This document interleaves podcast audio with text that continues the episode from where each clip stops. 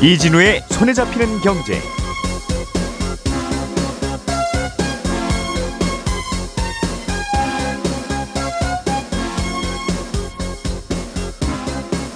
안녕하십니까 이진우입니다.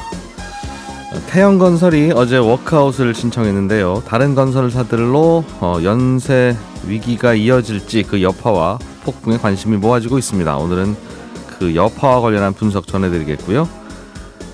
백내장의 실손보험금 지급 기준이 그동안 다소 논란이었는데 만 65세 이상 고령자 또는 상급 종합병원 이상에서 진단하고 수술한 건에 대해서는 보험금 지급을 기준을 완화해서 지급해 주기로 결정했습니다. 내년부터 비급여 의료 이용량에 따라 실손의료보험료가 차등 적용됩니다. 아, 비급여 의료 이용 빈도가 많을수록 더 많은 보험료를 내고 이용량이 적으면 보험료를 깎아주는 방식인데 이 내용을 자세하게 또 들어보겠습니다. 12월 29일 금요일 손에 잡히는 경제 시작합니다. 우리가 알던 사실 그 너머를 날카롭게 들여다봅니다. 평일 아침 7시 5분 김종배의 시선 집중.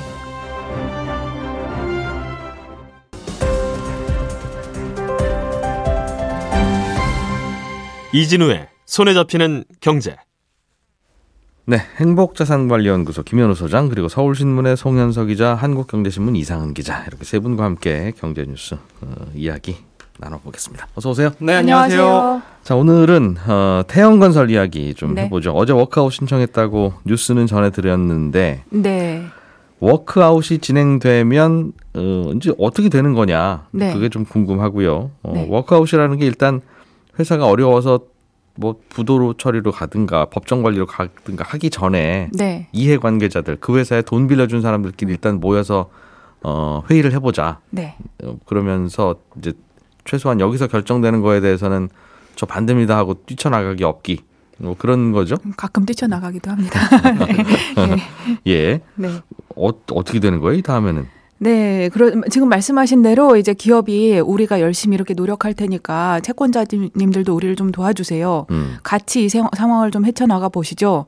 그게 여러분한테도 도움이 됩니다. 이렇게 하는 것이 워크아웃인데요. 근데 돈 빌려주는 사람들한테 자꾸 달라고 하지 말아라. 그렇죠. 그좀 말이죠, 결국은. 기다리시는 게 여러분에게 더 유리합니다. 이런 뜻입니다. 예. 그래서 일방적으로 워크아웃을 신청만 한다고 바로 그 회사가 아 이제 살게 되었습니다 이런 것은 아니고요 사실은 그돈 빌려준 채권자들이 그래 그렇다 네 말이 맞다 그렇게 하는 게 좋겠다고 동의를 해줘야 됩니다 음. 그래야 이제 우리도 나중에 보면 어 전체적으로 빌려준 돈을 천천히 받더라도 더 많이 받을 수 있다 이렇게 판단할 때 예. 하게 되는 것이 워크아웃이고요 음. 어제 했던 것은 그러니까 워크아웃을 신청을 한 거고요. 그래서 주채권 은행인 산업은행이 태영건설 채권자들아 자 좀 모여봅시다 거기까지 한 겁니다. 음. 이 과정도 그렇게 간단하지는 않겠지만 정부가 살려보겠다고 지금 하고 있으니까 아마 음. 대부분 좀 동의를 하시기는 할 것 같고요. 돈 빌려준 쪽들이 네, 예. 그렇습니다. 워크아웃을 하게 되면 이제 그 회사는 돈이 언제 필요하고 또 어떻게 구할 건지 이것을 낱낱이 채권단하고 상의를 하게 되는데요. 네. 죄송해요.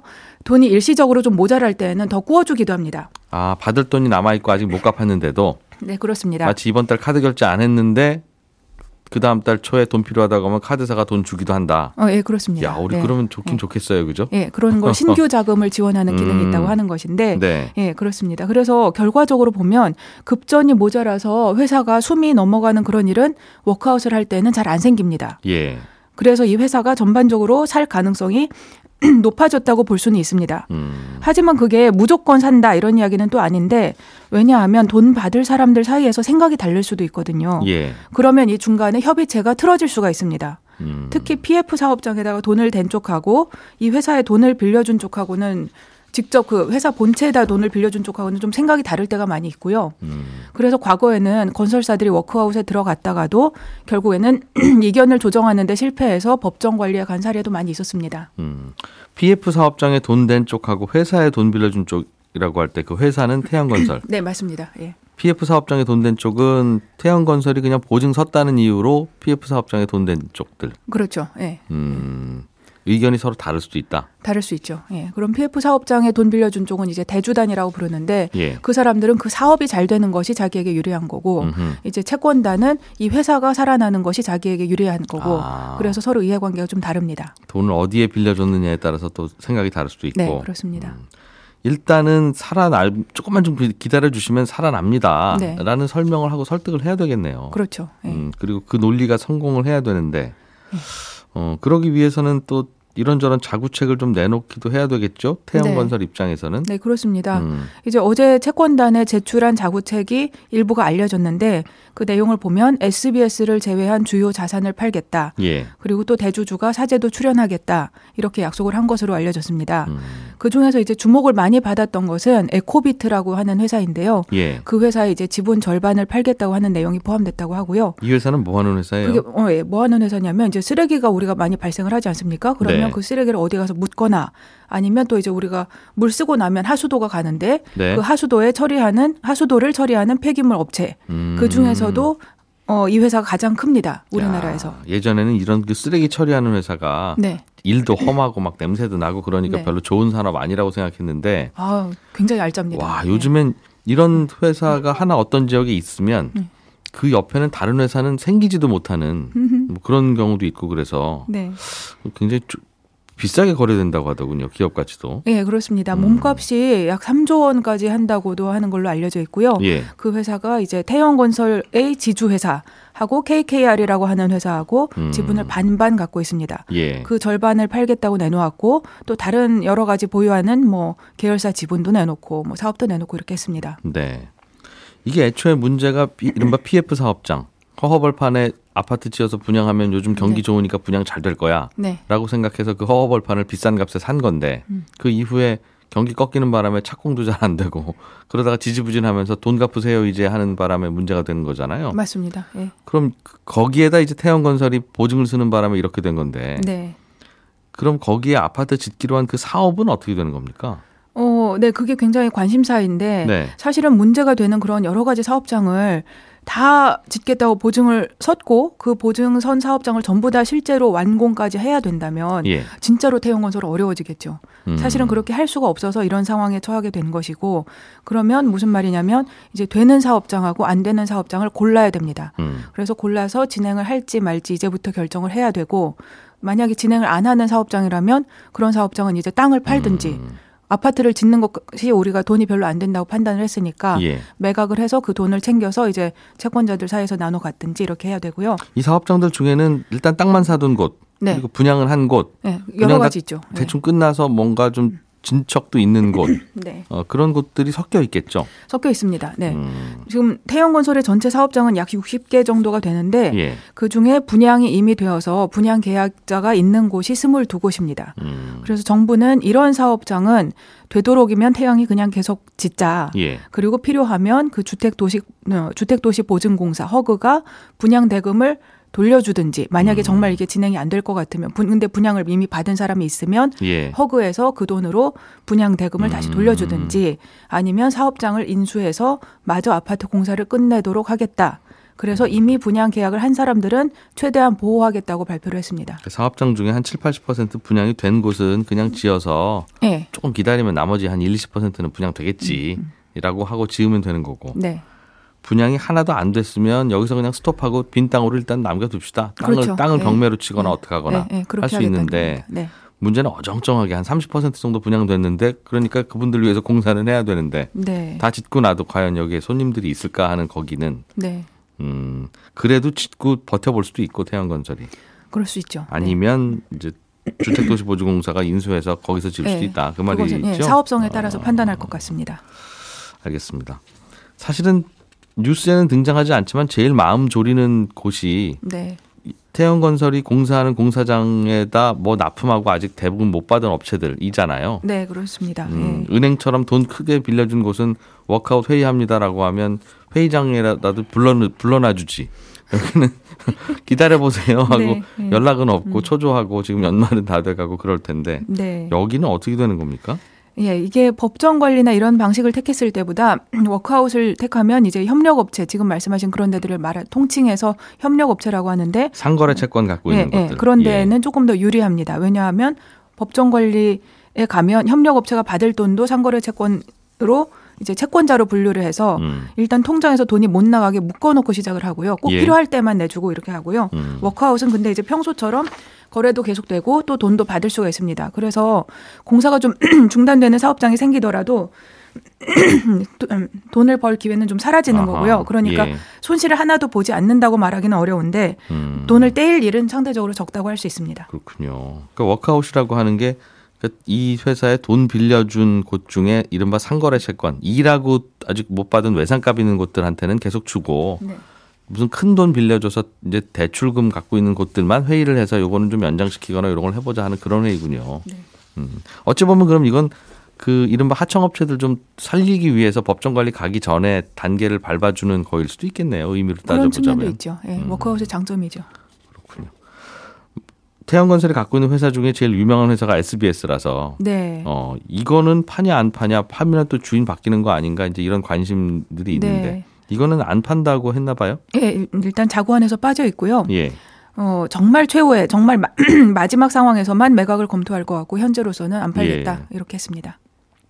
태양건설은 상장 회사라 주가도 계속 내리고 있을 텐데 네. 어떤 상황이에요? 건설 태형건설의 주식 자체는 음. 어제 3.7% 하락을 했고요. 다만 이제 SBS는 매각 기대감 때문에 장 초반에는 굉장히 올랐다가 음, 마지막에는 결국 4.5% 떨어지는 것으로 마무리가 됐습니다. 안 판다고 하니까 네. 음, 주인 바뀌면 이 회사 더 좋아질 거라고 시장에서 보나 봐요. 슬픈 일. 알겠습니다. 네. 음. 이게 다른 건설사한테 위기가 번지거나 할 가능성은 어떻게 봐야 되겠습니까? 정부에서는 큰 문제가 없을 것이라고 말하고 있고요. 그래서 이제 회사채나 기업어음 같이 기존 채권은 더 만기가 긴 걸로 바꿔주는 프로그램도 확대하고 해서 우리가 어, 혹시 문제가 있으면 더 확대되지 않도록 하겠다. 음. 그렇게 말하고 있는데 하지만 금리가 오르고 또 원자재 가격이 오르고 해서 비용이 늘어난 것이 그래서 PF 사업장들이 많이 부실해진 것이 이 사태의 이른 근본 원인이기 때문에 예. 이런 원인이 없어지지 않는 한 뭐 또 다른 어려, 어려운 건설사가 나온다고 해도 이상하지는 않을 것 같습니다. 그러게요. 태양건설이 여기저기 다니면서 보증을 서, 섰다가 이렇게 됐는데 그 선 이유가 보증을 서야 그 공사장의 공사를 태양건설한테 맡기겠습니다. 어떻게 쓰실래요? 마실래요? 네. 그러는 바람에 도장 찍어주고 그 대신 우리가 공사합니다. 이제 하고 있다가 다 여러 개가 한꺼번에 문제되는 바람에 이렇게 된 건데 다른 건설 회사도 어떨까 모르겠어요. 정말. 음.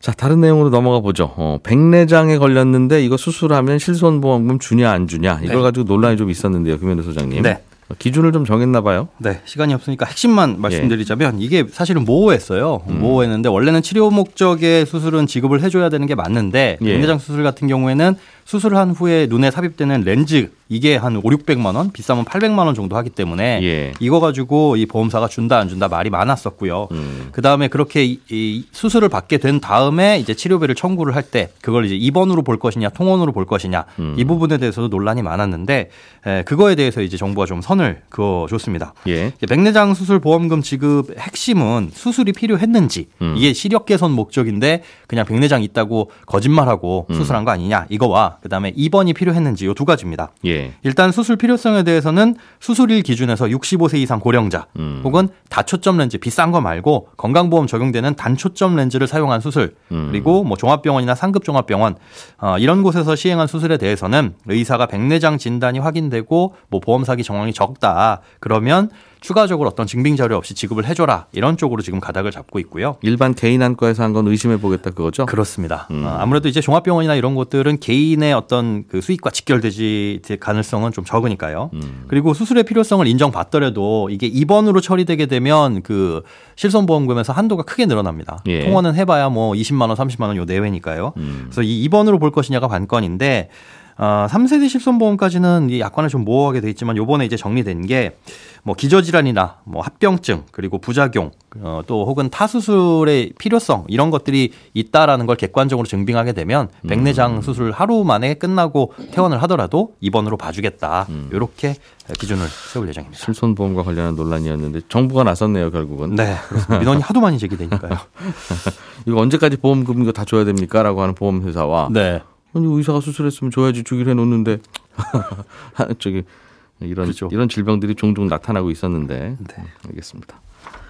송현석 기자가 준비한 소식은 내년부터 실손보험료 할증 조건이 달라진다는 건데 이게 이제 자동차 보험처럼 사고 많이 낸 분은 저- 보험료 비싸지고 네. 사고 잘 안 내면 보험료 싸진다는 건데 네. 실손보험료도 그렇다는 거죠. 병원 자주 가면 올라가고. 그렇죠. 음. 지금 이 현재 비급여의 실손 지급 보험금의 60%를 지금 차지하고 있습니다. 근데 비급여 보상금이 많아지다 보니까 보험사가 결국 할증제를 도입을 했습니다. 음. 비급여 진료로 받은 실손 보험금이 100만 원부터 150만 원 사이면 보험료가 100% 인상이 되고요.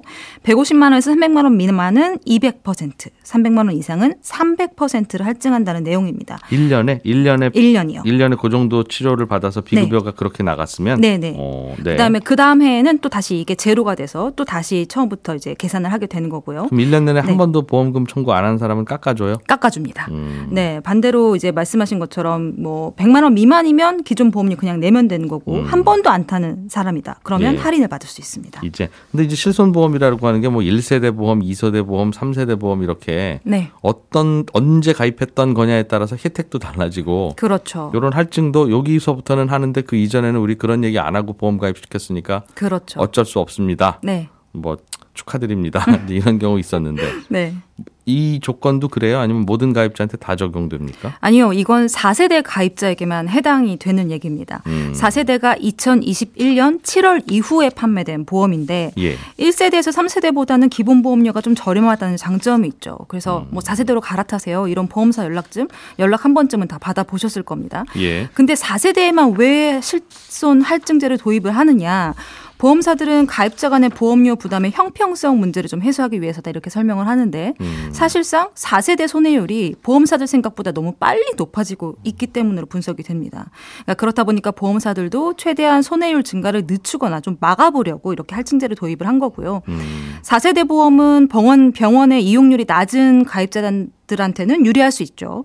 근데 기존 1세대에서 3세대 가입자의 경우도 심사가 없이 무심사로 갈아탈 수 있다는 장점이 있긴 한데 할증제 같은 제도가 새로 도입이 되기 때문에 내년 1월 1일부터 신중히 선택을 하셔야 될 것으로 그럼 보입니다. 지- 오, 오늘까지 가입한 4세대 네. 보험 가입자들은 괜찮고 내년부터 가입하는 네. 분들만 이런 시- 할증 제도를 도입한다는 겁니까? 맞습니다. 어. 아니 할증 제도는 4세대 모든 사람들에게 도입이 되는 거고요. 어. 1월 1일부터요. 1월 1일부터 네. 원래 가입할 때 1월 1일부터 그거 하겠다고 하고 가입받았나 봐요. 그렇죠. 그렇게 아, 되는 겁니다. 그- 원래 하- 얘기했던 대로 바로 한다. 네, 네. 그렇군요. 그래서 항상 이렇게 그 옛날에 가입한 실손보험은 그럼 안 해지 안 하고 끝까지 버티는 게 참 좋은 거냐. 네. 이런 식으로 소비자들한테 살짝 불리해지는 게 도입되더라도 네. 어, 안전하니까. 네, 안전하고 4세대가 음. 훨씬 저렴하다다 장점이 있기 때문에 아무래도 젊은 분들은 이제 병원 이용률이 조금 낮다. 그러면 이제 4세대로 좀 갈아탈까 고민하시는 분들이 많을 겁니다. 있겠네요. 예.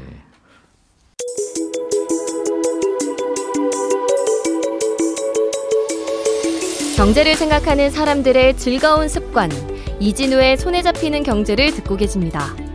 매주 처음과 끝에 찾아가는 특별한 코너 친절한 경제가 이어집니다.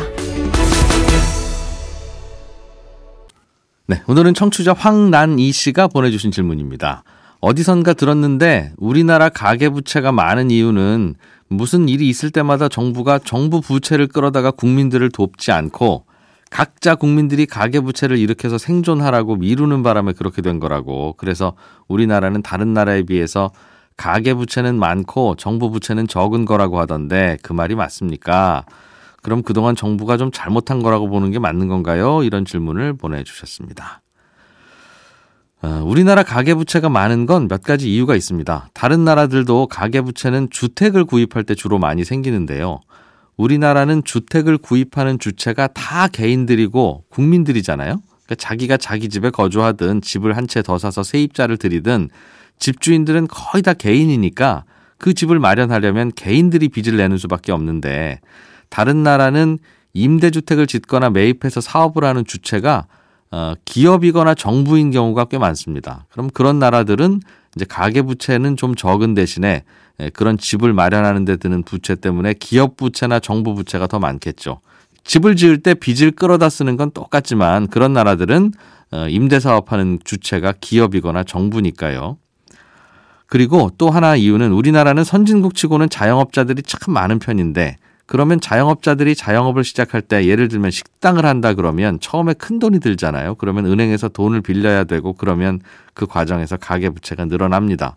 그런데 다른 나라들은 그런 식당 같은 일도 개인이 안 하고 기업이 하는 경우가 많고요. 그러니까 돈은 똑같이 들어도 기업이 하면 가계 부채 대신 기업 부채가 늘죠. 그리고 기업은 큰 기업은 주식 시장에서 돈을 직접 조달하기도 하니까 그러면 부채가 안 생기기도 하는데 우리나라는 식당 같은 서비스업을 다 개인이 하니까 기업이 또 하려고 하면 골목상권 침범한다 그런 논란도 있고 하니까 결국은 다 그게 가계부채를 어, 늘리는 일이 됩니다.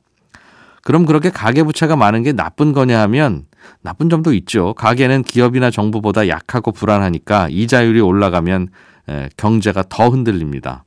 하지만 또 다르게 생각하면 이 주택이라는 자산을 기업이나 정부가 아닌 국민 개개인들이 다 골고루 갖고 있으니까 이 경제 성장의 과실을 개인들이 나눠 갖고 노후 대비도 할 수 있는데 예를 들면 전국의 아파트 절반이 삼성, 현대, SK가 소유하고 있는 임대 아파트다라고 가정해 보면 가계부채는 지금보다 훨씬 적은 상태겠지만 야 그게 꼭 좋은 일이기만 한 건가 하는 건 또 생각해 볼 만 하고요. 어, 우리는 어떤 어려움이 닥치면 각자 알아서 해결하도록 하고 있고 그래서 가계 부채가 늘어났지만 정부 부채가 많은 나라들은 그걸 정부가 도와주고 해주는 바람에 정부 부채가 많고 가계 부채는 적은데 개인에게 닥친 어려움을 어디까지 정부가 도와줘야 되느냐는 문제는 그리 간단한 건 아니라서요. 음, 예를 들면 중산층 서민들의 어려움을 지금 정부가 많이 지원하면 미래의 극빈층은 정부가 잘 못 도와줄 텐데 그럼 지금 서민과 미래 서민 중에 누가 더 도와줘야 할 대상이냐 이 판단은 참 정답이 있기가 늘 어려운 문제여서 아무튼 그런 고민이 있어서 뭐가 더 좋은 선택인지는 어, 판단하기가 쉽지만은 않습니다. 네, 청취자 황난이 씨께는 저희가 준비한 선물 보내드리겠습니다.